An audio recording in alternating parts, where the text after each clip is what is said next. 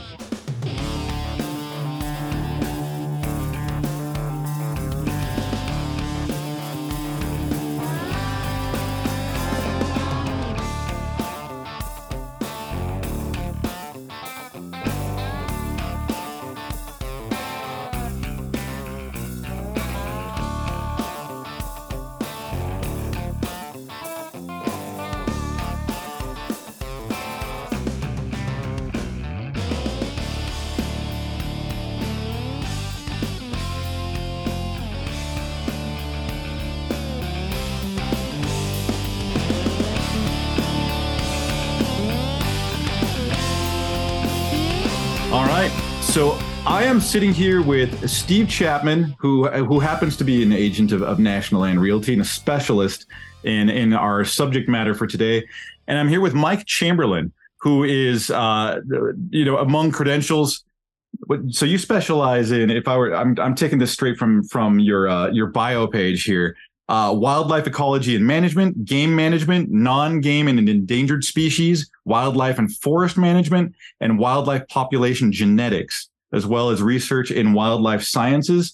Uh, and we're here today to talk turkey, and it's convenient because it's right after Thanksgiving, and so um, everybody's had their fill of, of tryptophan and everything, and and uh, so, uh, so Mike, I just, you know, i am going to kick off with you to tell us a little bit about your background. I mean, I, I can rattle off credentials, but uh, let's let's hear from you as far as you know what your areas of research are and, and your background. Yeah, my my background's pretty pretty simple. I was a I was a suburban kid, grew up in Virginia, and and um, always wanted to to be a wild, a quote unquote wildlife biologist. Although I didn't know what that meant, I had no idea. Uh, went to uh, school at Virginia Tech, majored in wildlife science, and really kind of flourished there. I, I kind of got my feet and figured out what I wanted to do, and and that was to go to graduate school and try to, to do science. And once I landed in graduate school at, at Mississippi State, I I did my master's research there. Was asked to stay on and do a to do uh, dissertation research. So I did my doctoral research there at, at, Mississippi State and and rolled right out of graduate school into a faculty position at Louisiana State University, and uh, where I was hired to do research and teach. And the rest is history. That was that was 23 years ago that I started in academia as a researcher, and I've been going strong since. And then Steve, uh, just give us your your background shot. And and you know what? I, I feel like you tell the story better how you met Mike and uh, tell us how you got to National Land. Yeah, well, first off, I would not say that I'm a turkey specialist or anything like that because if I was, I could figure out how to kill them more. But uh, they are uh, can be an aggravating bird. Um, my buddy and I, Reggie Thackston, who was the quail coordinator for Georgia DNR, and and uh, he and I go back and forth on that. Of course, I think Reggie loves both the wild turkey and the um, and the northern bobwhite quail. But uh, I I graduated uh, from the University of Georgia uh, many years ago with a degree in timber management. I worked and I my um, career. I worked for Consulting Forester for seven or eight months right out of school, and then um, went to work with the Georgia Forestry Commission, uh, which is a state forestry and wildland fire agency here in Georgia. Um, and uh, I worked as a county forester, working directly with private landowners, providing them forest management advice, wildlife advice, and working with other professionals in doing that. And then uh, about halfway through my career, I I got a job. I I was I guess you would say I was promoted. Some people don't like going to the state headquarters, but uh, I did go there, and uh, primarily that job was was assisting our foresters in various other things. I was the cost share programs coordinator uh, for the state, and then I retired from the Forestry Commission with 28 years of service in 2012.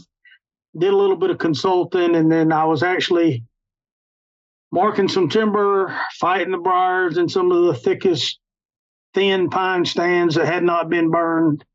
Um, I got a phone call uh, from Reggie Thackston, uh, and uh, he had a said there was a job opportunity with the National Bobwhite Conservation Initiative, which is a 25 state uh, bobwhite quail initiative. Uh, so I put in for that, got that job, and and did that for about six years. And it being on grant funds, that job eventually ran out. So uh, it's been two years ago um, when that uh, funding ran out on that job, and so I decided I'd go back into forestry, uh, doing some consulting. Uh, I had been working on my um, taking the course for my real estate license, so I finished it up. And while I was working with um, NBCI, I met Drew Arnold, who is also an agent with National Land. He was working with uh, the Alabama Wildlife Federation at the time, and then went to work with the state of Mississippi, and decided to go to uh, do National Land full time and leave the state of Mississippi. So he, I knew he was there, contacted him, and then from there he got me in touch with uh, Logan Eaton, and and so I've been doing that, and I'm still doing some consulting forestry also, and how I'm, I met Mike. I had been following some of Mike's work with with the wild turkey. Uh, he does a uh, Turkey Tuesday on Facebook. It's always got pretty good information. And then I, I met Mike for the first time at uh, a Southeastern Association of Fish and Wildlife uh, meeting. And at that meeting, he was actually talking about black bear, I think. um, so then I've just kept up with Mike ever since. But the wild turkey does interest me, and uh, you know, a lot of folks like duck hunting. I've, I've duck hunted, but I've never developed a passion for it. But uh, you know, deer, turkey, bobwhite quail, and then I do like to do. I like to fish, so that that's where you can find me a lot of times. You know, the thing I love about being able to hop on this podcast and talk to you folks is I don't think there's been a single time where I am not completely over my head with the people that we have on talking about topics. Like I, I I'm a mediocre bird hunter. Does that qualify me for the conversation? so no, I, I thank you both for being on. Um, this this is this is fantastic, and it's a great topic. There there's people all you know everybody's got their specialty. Everybody's got their thing that they're interested in. It could be quail. It could be deer. It could be elk. It could be any number of things. And turkey is one of those things that some people just become obsessed with. And it's a very kind of significant population of outdoorsmen. Conservationists as well that are that are you know just in love with the topic. So um, i feel like this holds a lot of value. Um, i wanted to ask you mike some of the you work on several initiatives kind of throughout the country, like projects, right? And yeah. Mm-hmm. Are are you currently working with any turkey specific projects? I know that you're working with a few in, in with deer, and, and, as Steve said, you worked with black bear. Um, current projects, I didn't know if you had a project low with turkey. Oh, for sure. Yeah, I mean, I have. I'm involved in research projects now uh, across multiple states in the southeast and the Midwest. Um, I'm involved. Let's see, gosh, South Carolina, North Carolina, uh, Alabama, Georgia, Louisiana, Texas, Nebraska. I mean, yeah, Kentucky. I'm involved in in work on turkeys in quite a few states right now. So just a couple states, right? Just yeah, yeah. To be honest with you, I don't. I mean, I still I still do work with. I have some. I have a bear project. Actually, a couple of bear projects I'm involved in, and some deer projects I'm involved in. But turkeys, for various reasons that we'll talk about, have have garnered a lot of my intellectual and personal effort over the past decade, and has really kind of taken over what I what I do professionally in a lot of ways. It it stemmed, you know, kind of um, steered me towards becoming active on social media and developing websites and and trying to disseminate information about that bird. So it's it, in a lot of ways, it's really it's really become a a prominent part of who I am as a person and a professional. So, uh, piggybacking on that, what's the draw to turkeys for you? What what pulls you in? You know, one is I'm I'm a turkey hunter, and I have I was you know I was a turkey hunter before I was a a researcher, and I've always been interested in the bird. They're really they're really cool. They're they're they have I, I think what really draws me to turkeys is that we think we know so much about them, but we don't and they they have a really complex social structure there you know we look at turkeys and we think well it's a flock of birds and and in reality it's not it's they they have a really defined hierarchy within these flocks they know each other they can recognize each other based on appearance based on sound um, they're just a complex bird. You know, males don't participate in rearing young. It's just females. So, um, it's just a, they're just an interesting bird. And what really fascinates me about them is that they're so, like Steve said, they're so damn frustrating sometimes when you're hunting them. And in reality, they're not that. I mean, they're yes, they're intelligent, but they they don't think about the world the way we do. They just they react to their environment and they've been honed through eons of time to be the you know the wary species that they are and and that kind of putting my researcher hat and my turkey hunter hat on at the same time that's what really interests me the most is that i look at the bird from two completely different perspectives and marrying those two perspectives really kind of pushes turkeys to be super interesting to me because I I see them through multiple lenses. So I want to hit you on the hierarchy question in a second, but I want I would let Steve jump in and tell kind of his side of his interest with it. But I, I want to come back to this this the, the hierarchy within their within their their groups. But uh, Steve, what what what pulled you into turkeys here? Well, um, you know when I when I was growing up and when I came out of college, there weren't a whole lot of turkeys in Georgia. They were they had started doing a lot of reintroduction, getting birds from other places and bringing them in. And uh, you know, if if you were riding down the road in the late '80s, early '90s, and saw birds or or saw them in the in the in the woods while you were even working, you know, that was something to see. And uh, you know, it's uh, I started hunting with a, a, a coworker down in South Georgia where they were even more few and far between. The woods were so thick and all like that. So, um, you know, it just has been something that that I I taken a hold of, and and I tell friends and tell other people, if you don't have a bad habit in the springtime and you want to take it up, take up turkey hunting and your wife your wife might not be real happy with you if you ever get hooked. You know i've i've had friends quit bass fishing because they start turkey hunting. So it's it's just one of those. It's addictive. There's no question. Yeah.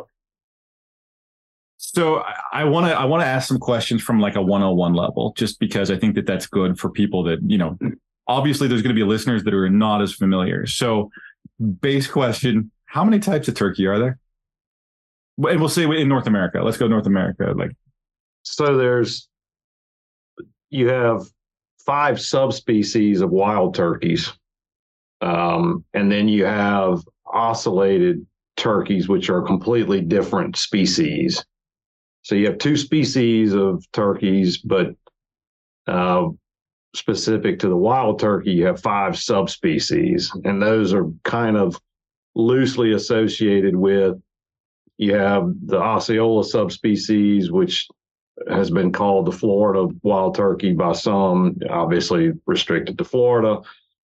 You have the eastern subspecies that's that's basically from kind of the center part of the continent east to the Atlantic Ocean, kind of think, you know, uh, Midwest over to the Atlantic.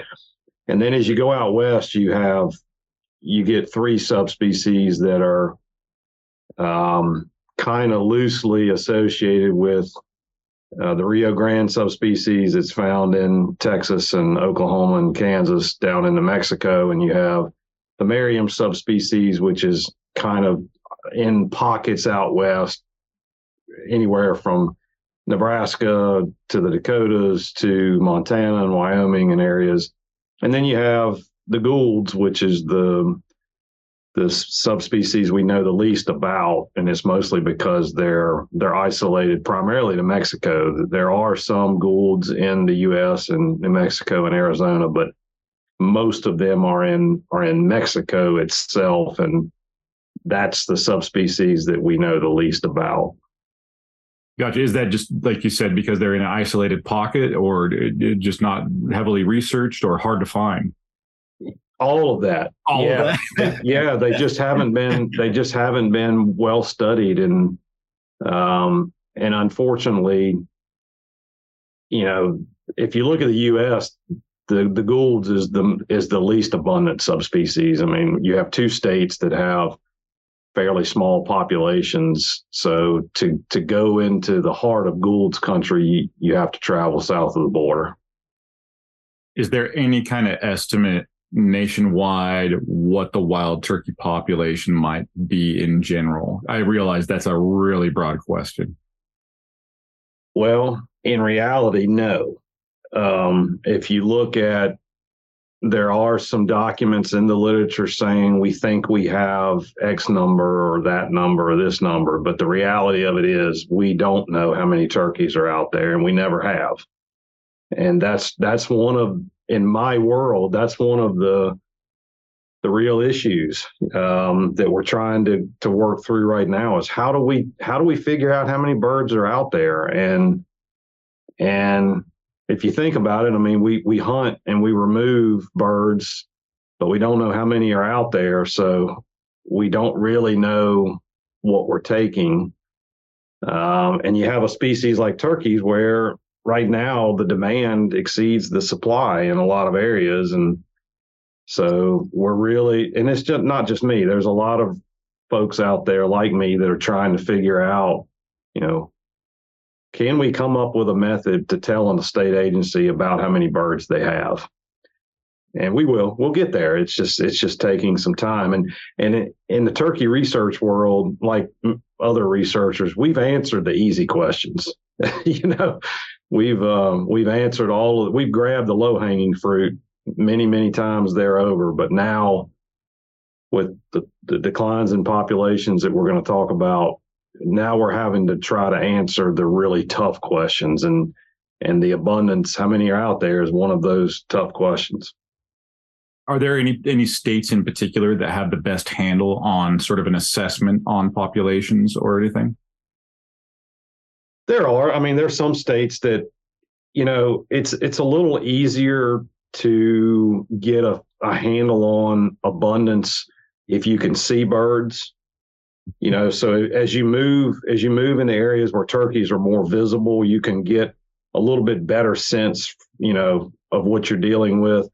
The the eastern subspecies is tough because you know when we get like where steve and i live you don't see turkeys. I mean they're not they're not just standing around in farm fields all the time. And you know our winter flocks i've lived here for i'm going in my 13th year now and i've only seen a handful of of true winter flocks where I felt like I saw every bird in the flock. I mean, they, they're just not they're not easy to see sometimes, whereas in other areas you you can see them. So I think it largely depends on how visible the birds are. You know, I, I go out west and hunt every year, and after a few days of hunting in a general area, I've, I've got a pretty good sense for okay, there are seven groups of birds, and they number, you know, 106 to 122, or you know, I, have got a pretty good idea from moving around, but. You don't do that here in, in Georgia. you, you don't just drive around and get a sense for how many turkeys are out there. I was going to say both of you have been involved with initiatives with turkeys, and so maybe I, I, feel like it's a good question because you guys deal with brush and timber and and stuff on a in terms of thickness and how dense the cover is that a lot of people haven't seen before. So since both of you have done this, how do you how exactly do you go about counting or observing? Is it just pick a general area and sit down and wait, or like how how does that how does that process go?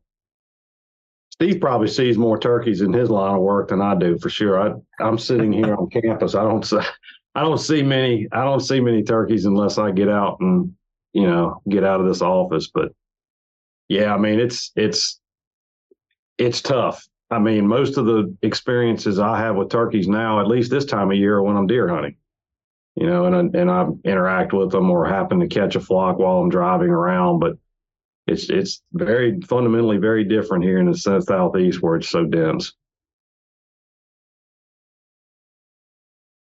So, what are some behavioral parts of turkeys? You you were talking about the hierarchy within their their groupings. What what are some behaviors that people aren't really all that aware of with with turkeys? Oh gosh. Um I think I think one thing that most people probably don't realize about turkeys is that there's constant strife. There, there's constant bickering and constant gamesmanship and constant um, kind of this notion that they're all trying to look for an edge over each other, and that that is something that goes on year round you can see it if you pay attention. Like if, if you, you know, if you watch a winter flock right now that's moving around, you'll, um, you'll see that you've got, um, you know, birds they'll space themselves out from each other. They'll, they'll vocalize to each other. But if somebody finds something to eat, one of the other members of the flock is subject to come over there and try to try to find it or take it or or use it. And so you get this kind of constant chasing and and moving around and this constant like, hey, um, I'm not going to leave everything calm like it is. I'm going to constantly test each other. And you see that with turkeys pretty much year round, but it's really obvious in winter flocks when you've got a bunch of individuals together. There's it looks like it's calm, but it's not. It's not. It, there's constant testing of one another, and it goes back to these to these social hierarchies that they have. That you know, within those flocks that you see, there are dominant individuals that are dominant over everybody around them, and then there's this very orderly progression of there's a dominant bird, there's a second bird, there's a third bird, and and therefore the you know they you have this you have structure you have this rigid structure in place and it doesn't break down until birds die so it's it's fairly constant and that that structure dictates their life. It dictates how they behave around one another and it's very obvious when you watch turkeys. If you if you get to spend time around them you can pretty clearly see who dominant who's dominant over one another. I mean they're they they keep everyone around them in their place, if you will. So, and when you're talking about this, is there usually one sort of is like an alpha structure, and there's one singular, or are there multiple sort of group leaders within one certain flock, or or how's how's that kind of work? Well, and so what happens is in the summer when you you, you see birds that are are together, you're what you're seeing in the summer are brood flocks. And what I mean by that is you, you have hens that hatched poults and they get together in these flocks and the adults are dominant over the juveniles all the time. But then as those flocks mix together into the winter flocks that we have now, where you may have, I'll, I'll just give you, I'm just picking numbers here, but let's say you have 20 hens that are together. There may be 10 of them that are adults, 10 of them that are juveniles. And within that group, you may have multiple social structures to get. You may, you have multiple hierarchies where you may have six or eight birds that have been around each other uh, quite a bit and they have their hierarchy and then you may have four or five birds that have their own hierarchy and and so on and so forth so there's there's constant like i don't know what the word uh, clicks almost where you've got little groups of birds that are together but they have their own hierarchies and they have their own structure they're just part of this bigger winter flock if that makes sense so they get along with everyone but there is very rigid structure in place within within groups of birds. So, in back in high school is kind of when I got my interest in wildlife biology, and I, had a, a science teacher, Mr. Richards, if you're out there.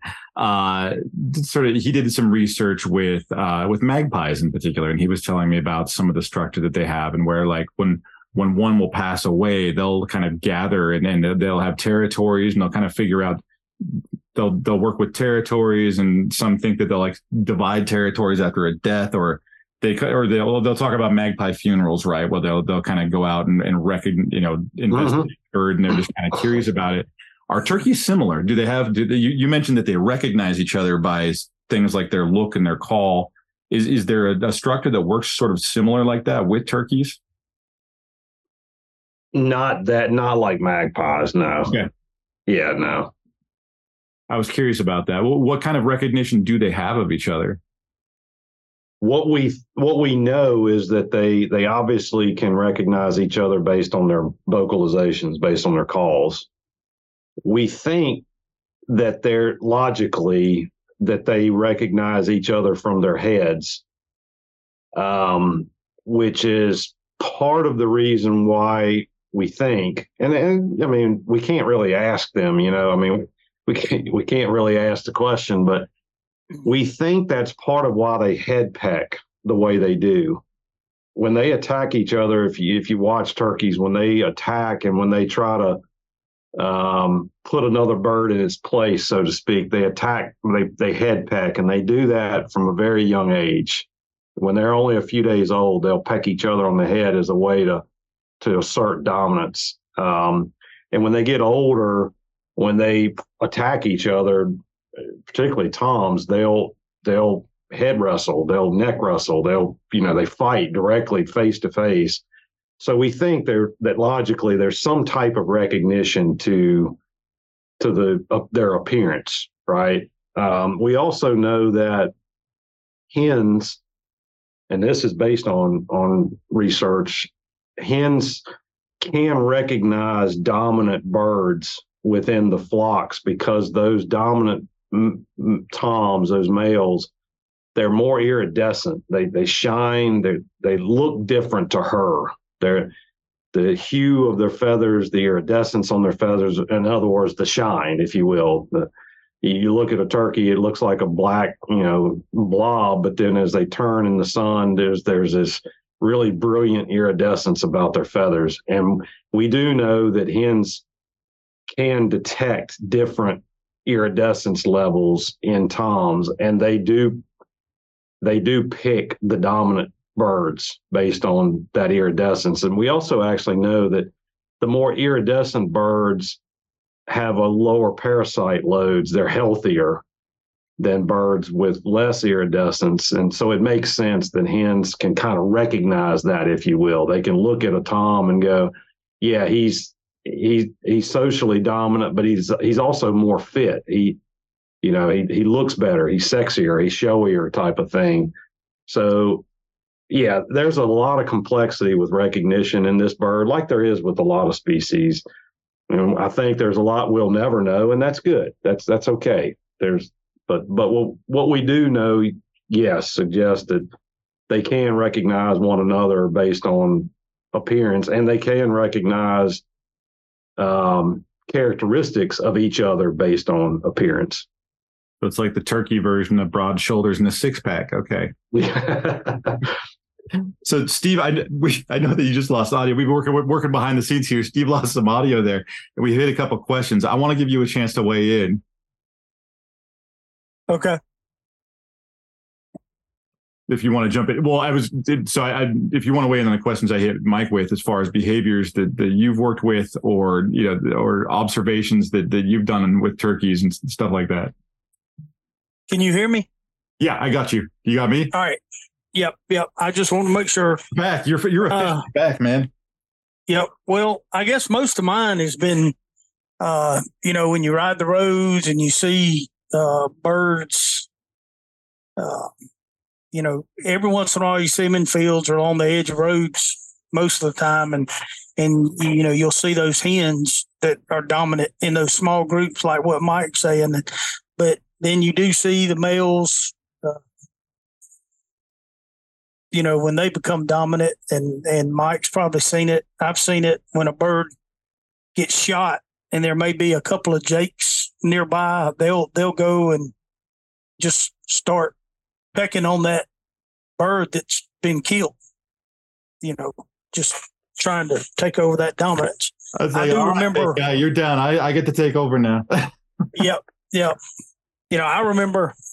Um, I went to t- uh, Texas many years ago to, to on a hunt, and um, we were set up on a field. And that evening, we watched a group what looked like young birds. There was this bird uh, that would keep trying to come across the field, and these young birds would just chase him away. Um, that was our first evening out there, and then the next morning we figured out which way he was coming from and and and ended up getting him. But I don't know if we hadn't uh, got between him and those those younger jakes. There was a group of probably eight or nine jakes that would run him off, and that you know that just of course come to find out he had some disease and probably was not you know real dominant in his. Uh, he was a nice bird, but just I don't I don't know. Mike maybe can answer that about the disease and all like that. But um, yeah, anything that would predispose a bird to being sick or malnourished or run down or anything, I mean, that compromises their their ability to to fight off, you know, or or to to be in contest with other birds where they're trying to assert dominance. Steve brought up a really interesting thing. If you're a turkey hunter, you and you you're lucky enough to have seen this. I'm fortunate I've seen it a number of times where, you know, you you may have three birds, let's just say, you know, two or three toms come up at once, and they're all adults. I mean, they're adult birds. You shoot one, and the other two, one of the other two runs off, and the the third one stands there and starts attacking and flogging the bird that's dead, that's on the ground, and it just speaks volumes about how these these dominance hierarchies dictate their life. I mean, this so a shotgun goes off and a bird collapses and instead of running off your initial reaction is to to go ahead and take this opportunity when this bird that's been dominant to you for for months and if not years is now compromised go ahead and attack him and and get on top of him and and assert your dominance. And it just speaks volumes about how impactful these hierarchies are to their behavior.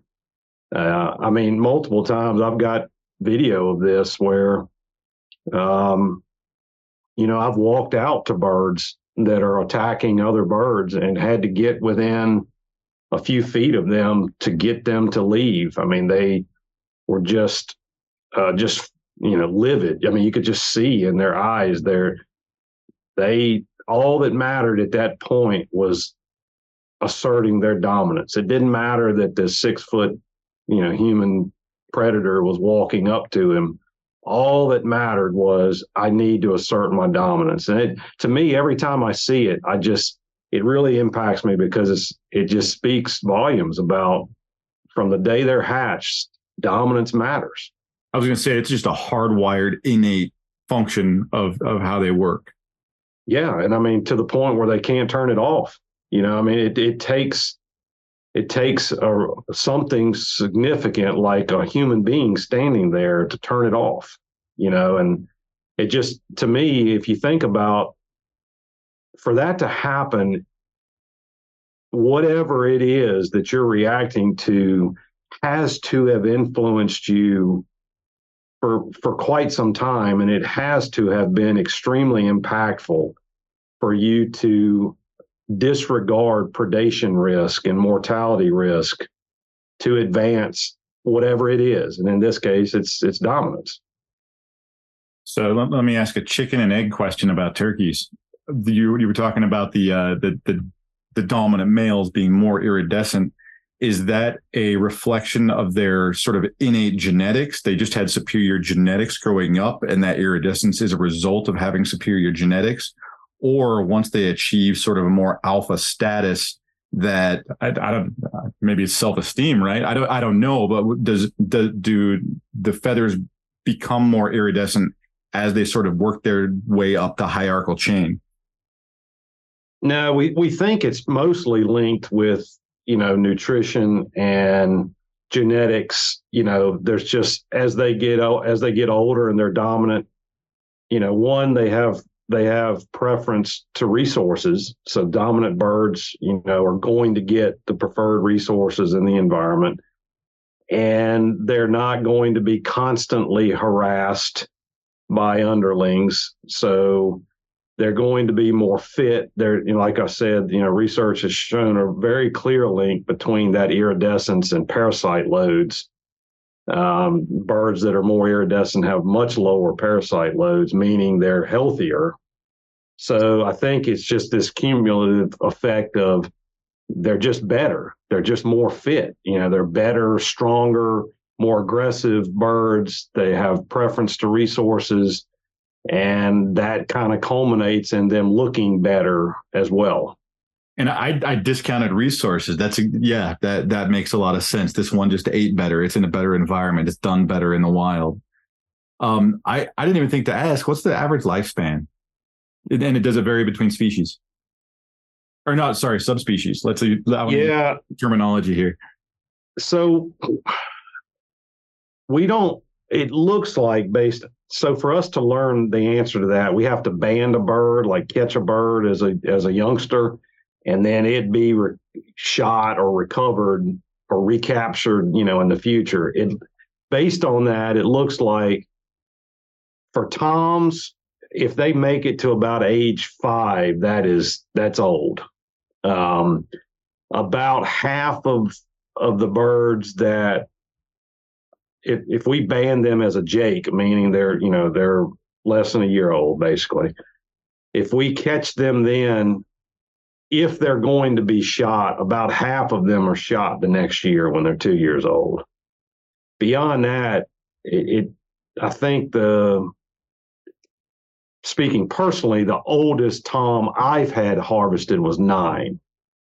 A bird that was banded as a Jake that was shot was nine but that's really rare. Most of the time, if if you get a bird in hand that ends up being five, that's pretty damn that's pretty old for a wild turkey. Now the hens, it looks like they average about five on, on you know years of age, but there's records of hens being ten plus. Um, which is pretty crazy if you think about it. I mean, a hen that's nesting every year and sitting on a clutch of eggs and has so many predators in her environment you know for her to live that long is that's pretty remarkable but it looks like on average it's about five. So they're kind of like humans on that level. You know the, the, the guys do more dumb things. We tend to live shorter lives. Yeah. Yeah they definitely live a riskier lifestyle if you will um, which is pretty i mean it, it, it, makes sense. One interesting thing we are seeing which is kind of this is some of I, in fact right before I got on this podcast, I was meeting with two students about this. We're we're looking at personalities of these birds now, and in other words, um, it's very clear that some males are much more risky than others. They just they're they just they move more. They use areas closer to opens openings and roads and and there's some that are just really shy. There's some toms that are just really shy. They they really avoid human activity. They don't gobble as much. They they're just they're just shy. And as you can imagine, the riskier birds die um, to the point where it's pretty dramatic, pretty dramatic. So a lot of the birds that are shot, if you look at their behavior before they're shot, they're all in this one personality. They move a lot, they move fast, they have large ranges, they cover some ground, they don't mind being near a road, they don't mind gobbling, that et cetera, et cetera, and their survival probability is much, much less than the the shy guys that stay away from roads, don't gobble as much, don't use much of a home range. They hunker down. That that turkey is hard to kill. So there is some relatability to us. yeah, hunker down during if you're being hunted, hunker down. Just keep your mouth shut, which your my wife tells me every day. Just keep your mouth shut. Yeah. I, I am told that as often. Um, so I want to jump into to populations um, because you know again we're looking at the time budget here. I want to make sure that we can cover this because this is probably the most important part. And and Steve, I want to hit you with the question. Uh, you know, noticeable pop noticeable population decline. Have you seen it? And and um, what's what's the what's the perception? What's the the um, you know what have we seen? I, I mean, I have seen it in areas where I hunt or have hunted in the past. Um, but I don't know what to attribute that to. I mean, I think a lot of it in one area where I was hunting, uh, you know, and I, I relate a lot of things back to habitat management. Uh, you know, thinning, uh, thinning and burning and opening the stands up and keeping that uh, underbrush down has has uh, you know can make a big difference. Uh, I don't see as there used to be some places that we could ride by between you know right around here locally in open fields during the spring, early late winter, early spring, and it'd be loaded with birds. And now you just I haven't seen birds in that one particular field I'm thinking about probably in eight or nine years not uh, maybe one or two birds, but nothing like what used to be. Um, you know, I I got in a, a new hunting lease uh, this past spring and tur- turkey hunted it for the first time. Even though I didn't kill a, a bird off of it, I probably heard and saw more birds, males especially, uh, in this area. Uh, same landowner has a couple of thousand acres in this area, I think, and uh, you know it's it's been thin, some burning, and and uh, you know, I from where I was at this spring, there the bird population I think was was was pretty good. Now other areas it may not be. It just depends on on on the habitat.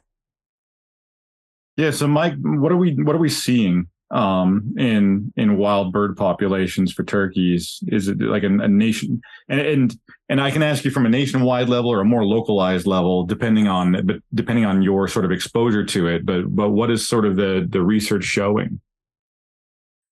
Yeah, I mean we've we've seen and documented clear declines in turkey populations throughout the southeast United States. Um, as well as in the Midwest.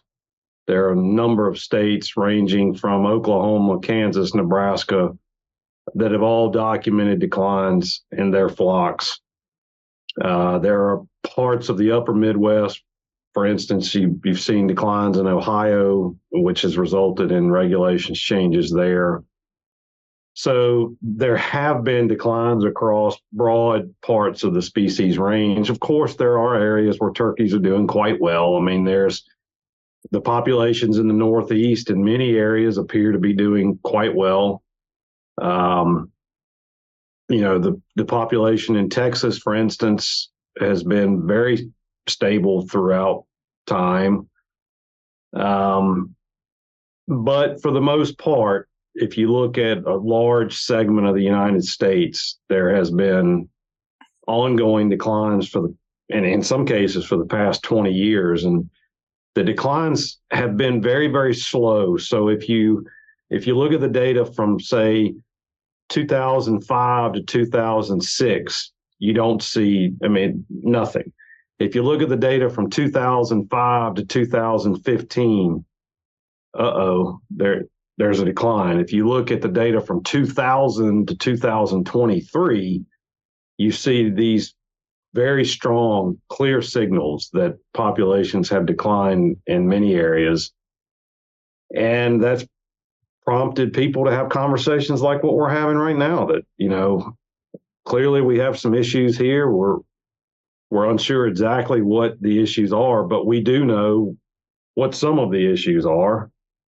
And now we're trying to get a better understanding for what we don't know and try to get a game plan and provide agencies with information to resolve the issues that we do know are, are impacting the populations. So for the controversial question, because it's it, it, it does turn into a blame game, right? Where it's it's like sure well, it's this, it's this, but is it is it disease, biology, habitat, habitat loss, environmental change, you know, climate change? Um, yeah, yeah. So what we what we do know is that I, I kind of look at I kind of look at at population declines, and I I look at it through the lens of like a football game. If you look at a at a football game, there's some positions on the field that no matter what game it is, those positions always impact the outcome.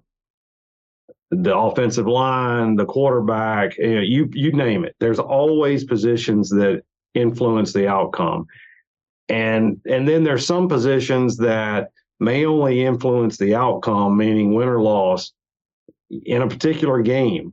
Okay, so if you kind of scale that out to turkeys, there are some things that we know are influencing the outcome every single year. The outcome being whether the population improves or declines. Habitat is obviously at the very top of that list. Um, and it's not just habitat in a you know availability it's one we, we're losing habitat at unbelievable bounds it, all you have to do is is drive across the south and east and midwest and just just well drive to florida for god's sakes and just look around you and see what the osceola subspecies is facing just dramatic habitat loss fragmentation where we're taking larger fragments of, of forest or habitat and we're splitting them up into smaller pieces. That doesn't benefit turkeys, that benefits predators that eat turkeys. It, you know, we've converted habitat in a lot of cases. So, for instance, we've taken hardwood forest and we've converted it to pine forest or, or conifers, you know, to, at a broader sense. So we've taken hardwood and converted it to softwood in a lot of areas. And to Steve's point, a lot of those those forests are not managed well in a lot of cases. They're not they're not thinned. In other words, they're not opened up. They're not treated with prescribed fire, which improves the understory for turkeys.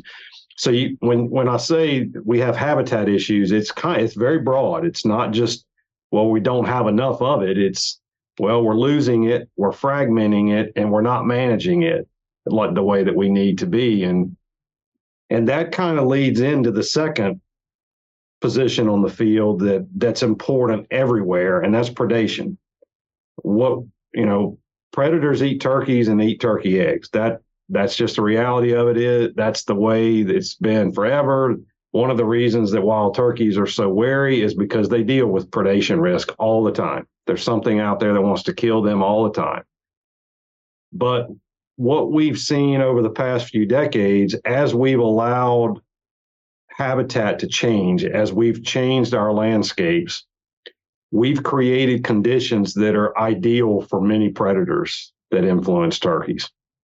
Species that use edges, species that benefit from fragmentation, from taking, say, a large block of, of forest and splitting it up into 10 smaller blocks.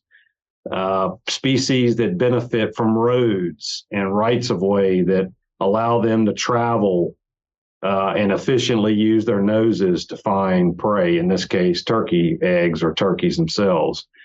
So while that's been going on, we you you see a collapse in the fur market. So there's very little predator trapping occurring in a lot of places. And you've seen regulations enacted to protect species such as birds of prey. And and while that's completely justifiable, the the collective result is we now have evidence that that a lot of the predators that influence turkeys and many other species are at all-time apex levels. And so if you have more predators out there and you have habitat that's better for predators than it is turkeys, it's not surprising that you see high predation rates or high, you know, loss of turkeys. And that's what we see in our research projects. For instance, 80% of all nests fail meaning 80% of it, all nests are eaten by predators. Uh, 65% of all the nests that do hatch, those poults are killed. So our data across the entire South suggests about 7% of all of, of nests produce a poult that lives. 7%. So it's hard being a turkey, and they've got a lot of they have a lot of challenges facing them. But th- those two, that the habitat and kind of the the predation and how it's influenced by habitat, those are two positions that I kind of liken to. They're the offensive and defensive line. Those are two positions that affect the outcome of every single game, meaning how turkey populations function everywhere, every year. How much do humans in, in, according to what you've you know researched how much does do humans play a role as as part of that predatory structure? Well there's we have very clear evidence that hunting affects turkeys in a number of ways. Um, we have always looked at well first of all let me back up you know wild turkeys are are are unique they're the only game bird in the lower 48 that's hunted primarily during their breeding season. They're the only one. And what that causes is you have a bird that's trying to breed and you have a disruption, this this disruption uh, during that same time where you're not only removing some of your breeding males, but you're kind of disrupting the process, if you will. And we know that matters. Um, we've always looked at harvest until recently as a numbers game. Like, as long as you don't kill you know more than a certain percentage you're okay and I, I, think in a lot of ways that was misguided because it overlooked these social you know these dominance hierarchies it overlooked the fact that that not all turkeys are created equal not all males are are breeders. We know that. We know that not all the males are, are breeders in a particular spring. And and now what we're seeing is kind of this this recognition that one it does appear we're killing a, high, a very high percentage of males in some areas in some years. And the bottom line is we're not producing as many turkeys as we did and that those two numbers just don't add up. You know if you're not producing excuse me if you're not producing as many and you're taking a lot then you you have to balance your take with your availability. And that's that's what you're seeing a lot of agencies do right now. They're struggling to to adjust harvest guidelines harvest regulations in the spring to kind of balance out the demand versus the supply and that's why you've seen so many states like where steve and i live that have changed the bag limits. You know, they're not allowing as many birds to be harvested per hunter. They've reduced the season length to reduce opportunity. Uh, and what they're those agencies are trying to do is they're trying to carry over more males from one year to the next because we've very clearly seen with with our own data that if you don't shoot a male wild turkey, he lives until the next spring. Uh, predation rates are about 15% on average across populations, irrespective of spring harvest. In other words, there's going to be about 15% that are eaten by predators regardless. So harvest is additive, meaning if you don't shoot them, they will be there next year for the most part. And that's that's why agencies are tweaking their spring hunting regulations because they're trying to carry over more birds from one year to the next. And Steve, what, what, what have you seen as far as those populations, and have you seen a result of regulatory, you know, influence on populations when regulations go into place? Have you seen an increase? I I mean, Georgia just changed that a couple of years ago. Yeah. So I I mean, I haven't seen it. I don't think it's been there long enough to uh to really know. Uh, you know, some of the areas where Mike and them are doing their studies, they may have an idea, but uh, I just don't think it's been in place long enough to really see an impact. Yeah, and that's that's exactly right. Steve's exactly right. I mean it, and and people ask, and and I, I don't want to ruffle any feathers, but you know I'll be asked sometimes, well, well, why haven't we seen a change? I mean, you change the season, it should fix it. Yeah, that's foolishness. That that's that's that's foolishness because you know, we're talking about one component that's influencing the population versus these things like habitat and predation that are influencing both sexes. They're influencing the population across the state. And then you change the harvest of males from one year. It's ridiculous to think you would see an effect the following year you know this is going to take this is going to take some time. And i suspect it's going to be a very slow change. Uh, that's my prediction. And there is some data coming out of arkansas now. Arkansas made a very dramatic change to their spring season a few years ago. And what they did is if you're familiar with Arkansas's story at all, Arkansas used to be a destination state for for turkey huntings. The population just plummeted, and the agency uh, they changed their season. They they went as conservative biologically as you can be. They they reduced the harvest of jakes to zero. They time the season where it opens at the peak in nest incubation, which is the most conservative framework you can have, meaning that most of your hens are incubating when the season opens. So most of your breeding has already occurred. They reduced their bag limits. They reduced bag limits on public lands, et cetera. They made very, you know, dramatic changes. And since that change, there are you you've seen slight upticks each year in production. So now granted it was it was terrible. Production was awful, you know, less than one poult per hen produced in the summer. But since that change, you've seen a steady, very slow increase each year.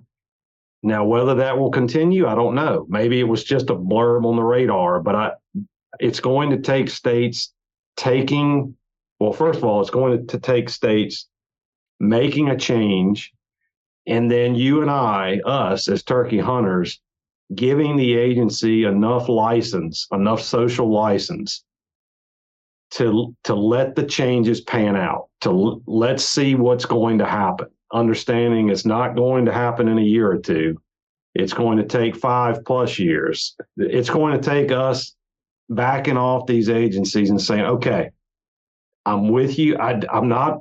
I'm not a fan of the change, and I'm I'm not either. I don't like being told I can't hunt as much. I I don't like being told I can't harvest as many birds. But you know what? if that's going to matter, then I'm in. And it's going to take us giving the agencies that license for us to see and you know, see the effects. Yeah, I was going to say those are the difficult parts. I feel like you know people we have short memory spans. We people want to see that change from year to year, and and you see that with population decline in any species. It, it's not the year to year; it's the ten year and it's the twenty year. You know, and all you have to do is look look at you know historical chronicles of different game populations to see, you know, there's definitely a decline. You know, in in certain populations, and and we get we function on that the immediate gratification. Well, I want to go out now. It's it's well, it's like that's great. You you're gonna find something, but that that influences things ten years down the road. Um, with Mac, can I insert something? Oh yeah, jump in. Yes. You know, one thing I think I think about you just mentioned something, and but um, the turkey hunting population nowadays, especially here in the southeast, you know, uh, is is I think because they grew up in a, a time where the populations were very high. They don't remember the days when there wasn't mm-hmm. that big a population of turkeys. So so they're spoiled. Um, I mean, I'm spoiled, but you know, you just gotta you know, if, if they look back and see those kinds of times and go back and read some of the literature or some of the books that, that people put out, you know, it, it, it makes a, it can make a difference. You just got to be patient with it, like Mike said. And, yeah, I'll tell you, Mac, I, something to Steve's point, he made a, a really good point. So, a project I'm working on right now is I'm going back and I'm looking at at literature that was written by people that came before me that are the that are what many of us consider as the true pioneers of the turkey world, if you will. And I'm reading their works because I'm going to start posting about what some of these people did with their lives and their careers. And one of those, a lot of those people, to Steve's point, grew up when there were no turkeys the the people that restored the wild turkey to the populations we're enjoying now many of those men and women grew up when there were no turkeys. There were none. And one of those gentlemen is a guy named wayne bailey who um, cut his teeth in west virginia and north carolina and and in many ways is considered the pioneer of turkey restoration. Like he the trap and transport, Wayne Bailey was that guy that to catch them and move them from one place to the next. And in a book he wrote, he talks about the fact that that he can remember as a child not even having the opportunity to to see a turkey, to to hunt a turkey, and that how special it was that we restored turkeys to where he could hunt them in the fall, which was his true passion. He could hunt them in the spring you know, Wayne is credited with killing over 200 birds. Uh, he chronicled every hunt. He made a journal of every hunt, and in his writings, he he was sage and prescient enough to note that at some point we're going to shoot the bird until they're gone if we don't remember where we've been and he wrote about the fact that he has been there. I've been there. He says i remember the days when i could you couldn't i couldn't find you a turkey. And now i can take you to any mountain in west virginia and find you flock after flock after flock. And he wrote about at the conclusion of a, the last book he published we need to be mindful of the fact that there are some of us like me that have been been here if you will when it wasn't like this. And if we don't remember what it's like to be here when it when there were no turkeys, we're going to repeat the same mistakes of the past. And I think it's really important, and that's why I'm trying to publicize what these these folks wrote because I suspect, to Steve's point, there are a lot of young turkey hunters, and it's not their fault. There are a lot of young turkey hunters that have never heard the the name Wayne Bailey. They've never heard of anything that Wayne wrote. They and I, I think as as cerebral as turkey hunters are, that if they read the the thoughts of these people that are that are responsible for us being able to do what we do, which is chase this bird, it would resonate with them because it would it would it would tell you that here's a man that lived his life and he saw both ends of the spectrum. And and he warned us. I've been at the other end of this and our own greed is what got us there.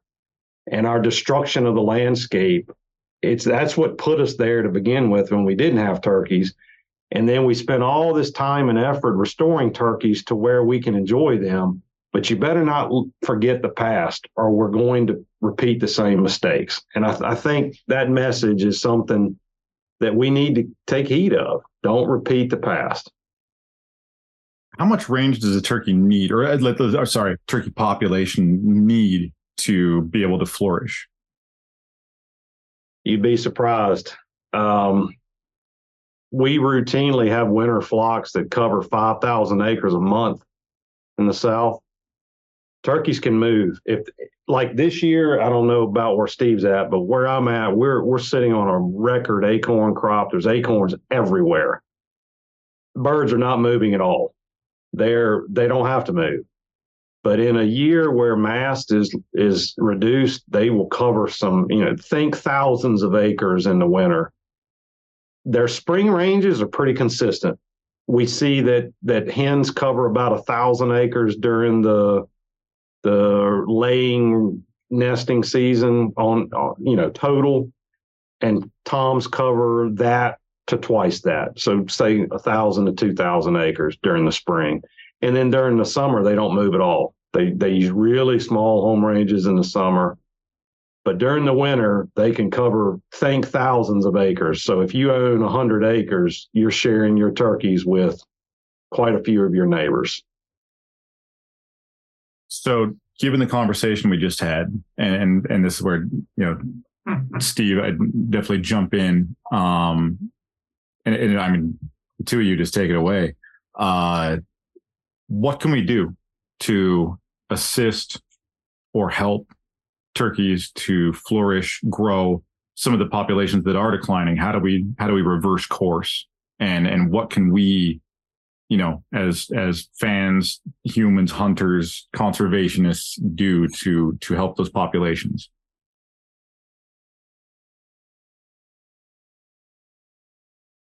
Steve, you want to start or you want me to start? I'll let you start. Yeah, I mean, I've been asked this quite a few times, and I, I, try to answer it the same way every every time. First of all, keep buying a hunting license. Keep keep putting that that injection of money into the state coffers because those hunting licenses fund the state agencies that are charged with managing our public lands. Um, I, I often and I also encourage people, you know, most people are like me. They don't own land. They they either hunt public land or they lease land, like Steve was talking about, or they have family that may own land.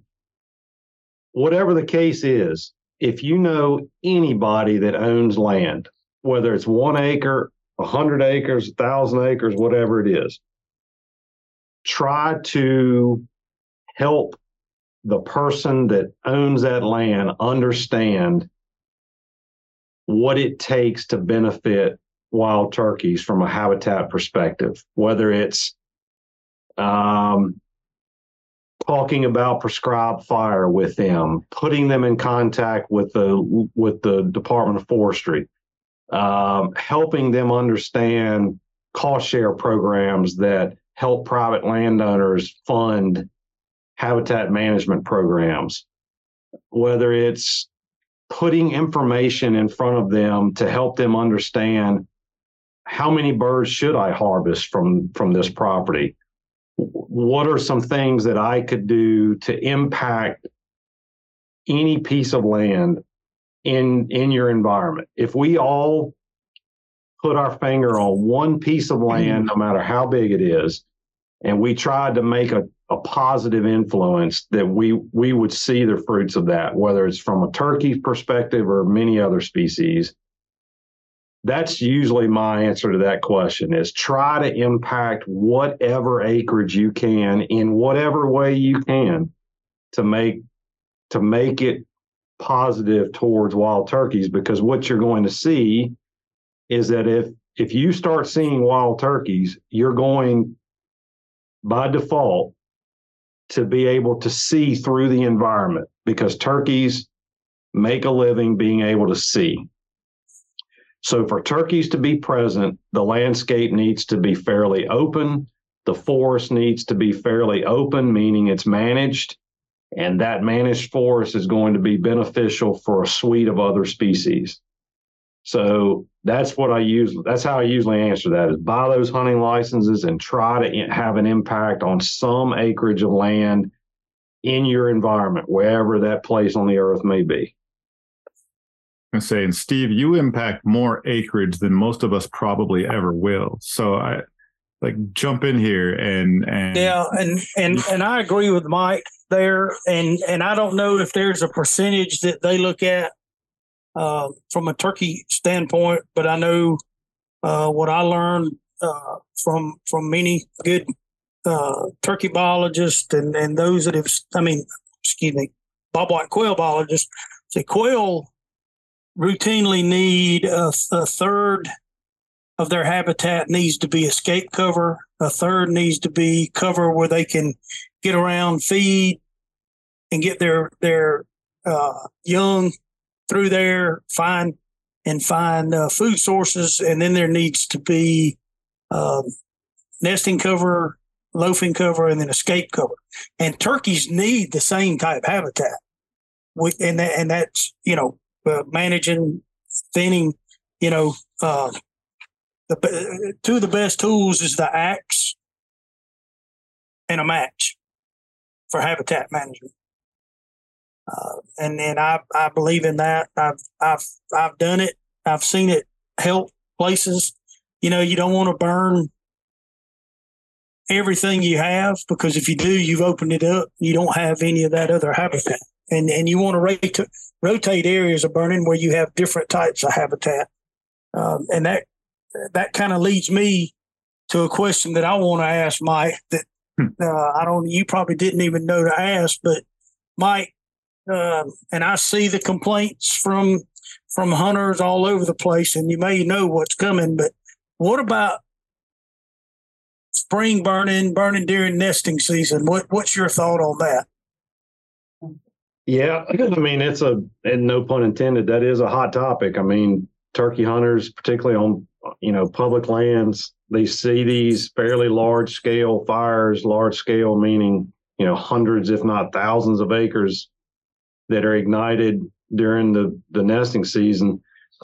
And the answer to that is we've shown very clearly with research that that these large fires, say a thousand acres, they're not they're not a positive for wild turkeys.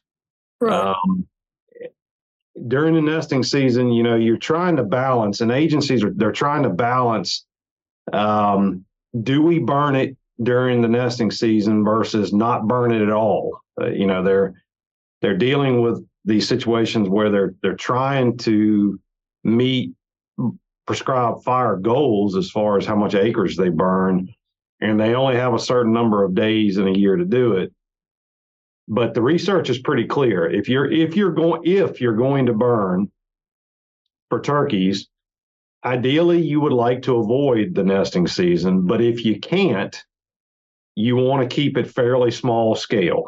Um, and what by small scale, you know, think, you know, uh, dozens of acres, 50 acres, eh, you know, that type of thing, not 500 or a thousand. Because what we've seen with turkeys is pretty clear. You should not expect to see a significant number of hens nesting in the same general area. They separate themselves. They they space themselves on the landscape.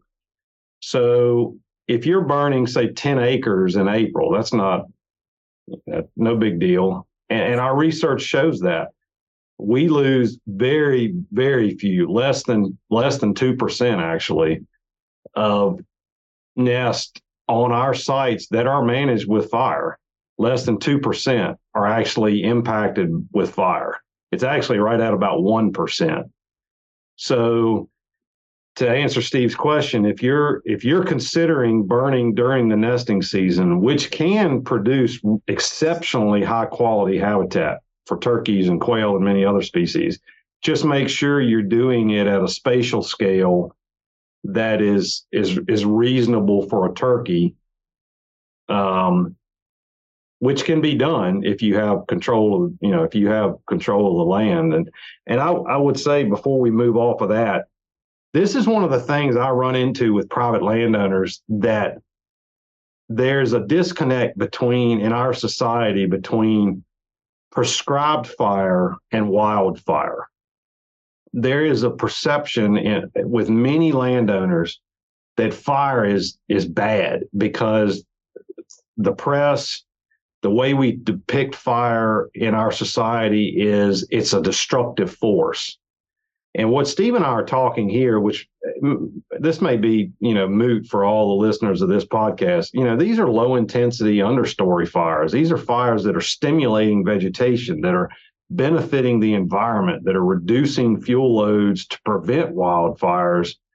These are things that research has clearly shown are beneficial. Prescribed fire is beneficial for many, many species.